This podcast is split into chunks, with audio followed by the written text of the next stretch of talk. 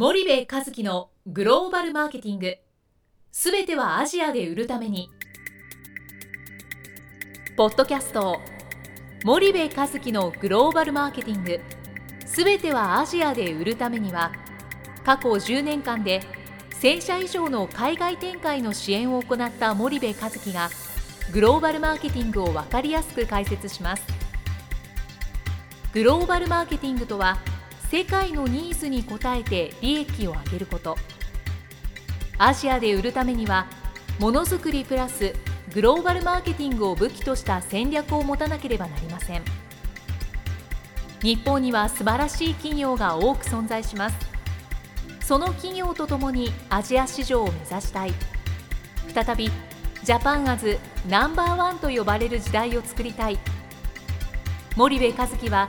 そんな思いを持ちながらこの番組を皆様にお届けいたします。こんにちはナビゲーターの東忠夫です。こんにちは森部和樹です。じゃあ森部さんあの前回、まあ、日本企業のグローバル戦略みたいなところを考えるときに、はい、まあ、一つはチャンネルファーストに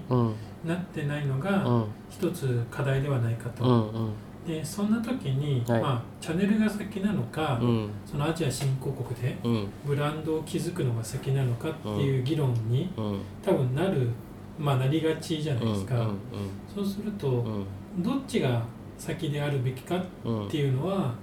堀部さんなりもう一度ご説明していただくと、まああの前回同様チャンネルファーストなんですよね、はい、チャンネルファーストで、えー、そのチャンネルを通じて、えー、ブランド力を作っていく、うんうんうん、BTL から作っていくっていう、はい、あのそういうことになると思います。うんうん、その費用対効果で見た場合、チャンネルを作る方が安いっていうのが、うん、まあ、日本だともうチャンネルがあるから、うん、そこの算出ですとか、うん、まあ、具体的にどうやってチャンネルを作っていくかっていうところが、まあ、明確に分かってる企業と多分そうでない企業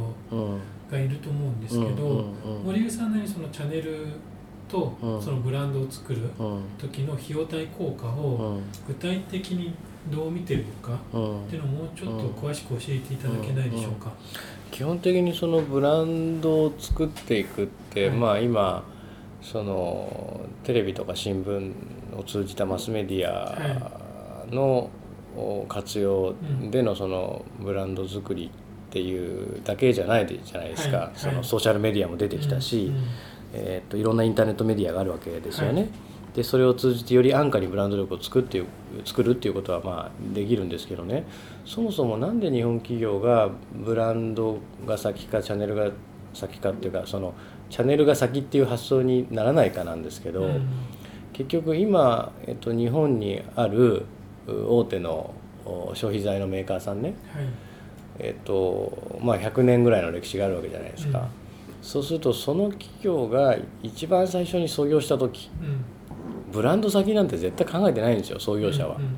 うん、何を一番最初にやったかってチャンネルを作ったはずなんですよ、うん、でそのチャンネルを作って販売をしていく過程の中でブランドがついてくるわけじゃないですか、は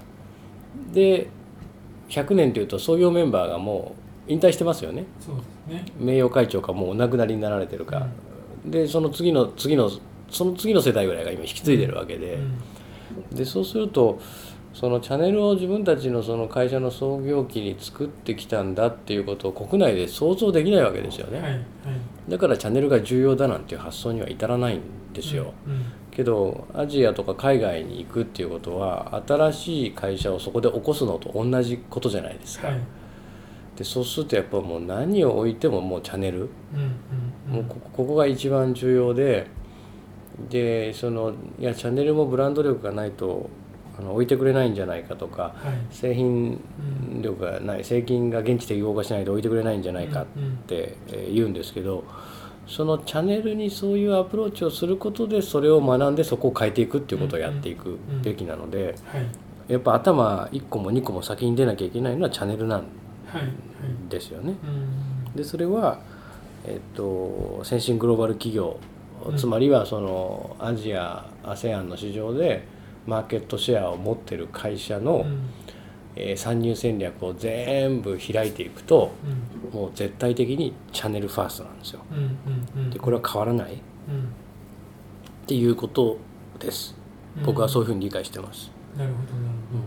ほど、そうするとそのブランドを作る時と、うん、チャンネルを作る時の費用対効果っていうのをおっしゃってたんですけど、うん、まあ、当然チャンネルを作る方が安いと森部さんはおっしゃいましたけど、うん、なんでそうなるのかっていうのを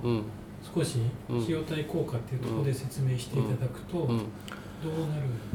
例えばその、えっと、ATL と BTL どっちがお金かかるかって、はい、まあ、やる規模にもよるんですけど基本的には ATL の方がお金かかるわけじゃないですか、マスにドーンと打つわけですから。でマスにドーンと打った時に、はい、その商品がチャンネルに並んでなかったら、うん、いわゆる流通してなかったら、えー、1億円の広告打ちました、はい、でもそれで跳ね返ってこないといけないわけですよね、うんうん、で跳ね返りが悪いわけですよ、だからあの ASEAN なんかでよくあるのが、はい、とにかくモダントレードの主要 MT っていうところには商品並べたよと、でそこで CM 一気に打ったとボンボンボンとマスメディアに。けどそのそんなにマスに打ったのに売り上げが大して伸びないと、もしくは瞬間風速で終わる、それはそうですよね、えー、MT の市場が2割しかなくて8割がモダンあトラディショナルトレード、でこのトラディショナルトレードに商品が置かれていなくて2割のモダンにしか商品が置かれてないとすると、この2割のチャンネルしかない中でマスメディアに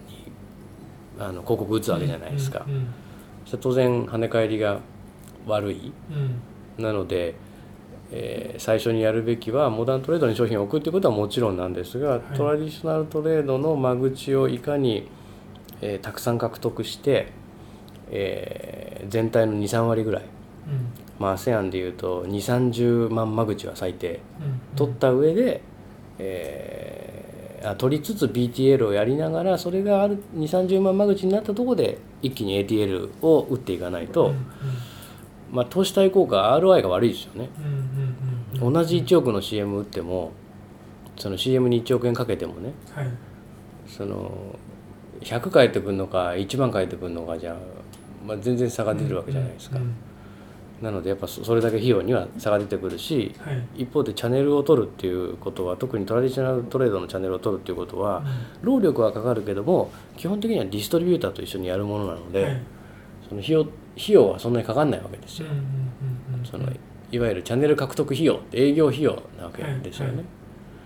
い、だからまあ一間口獲得あたりの経費がどれぐらいかかるのかっていうことを計算していくとまあ、圧倒的に ROI は、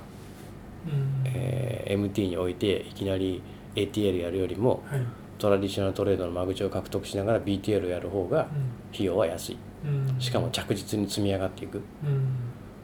ていうことなんですよね。なるほどなるほ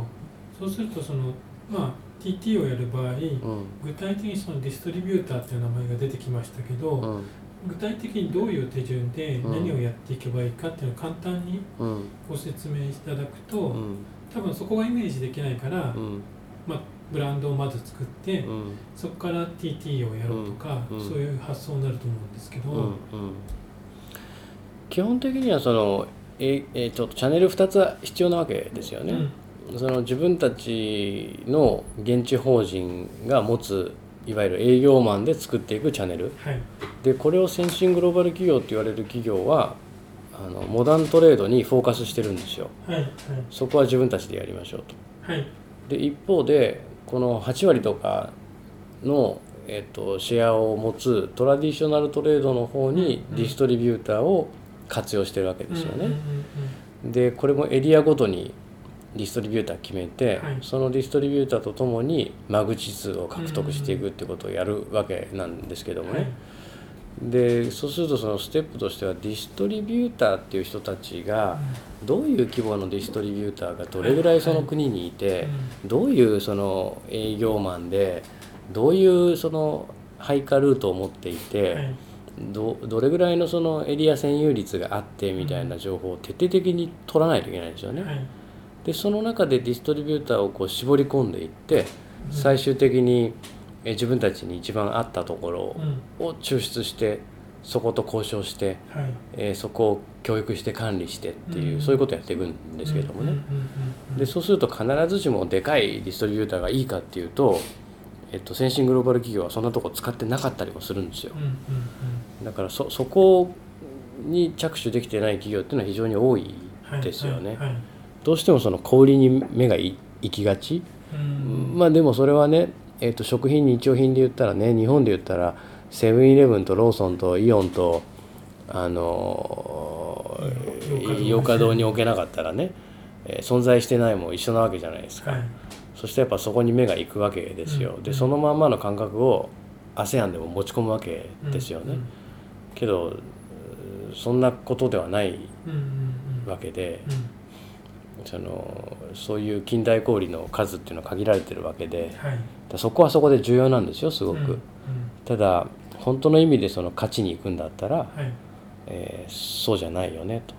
うん、あのトラディショナルトレードだよねと。でそこも日本の上場企業の大手は分かってるんですよ、うん、MT よりも TT だって、うん、そこで分かってると。みんな言うと、MT 論か TT 論みたいなところになる、はい、だそこから一歩先に進めないのはこの TT を取るためのディストリビューターを整理して、えー、と選定して、でそこをマネジメントするっていうこの3ステップにそのイメージが湧いてないんですよね。でここがすごい重要なんですよ。わかりました。じゃあちょっと切りがいいところで、今日はここまでにしたいと思います。はい、また次回よろしくお願いします。はい、よろしくお願いします。本日のポッドキャストはいかがでしたか？番組では森部和樹への質問をお待ちしております。ご質問は podcast アットマーク spydergrp.com ポッドキャストアットマークスパイダー grp.com までお申し込みください。たくさんのご質問をお待ちしております。それではまた次回お目にかかりましょう。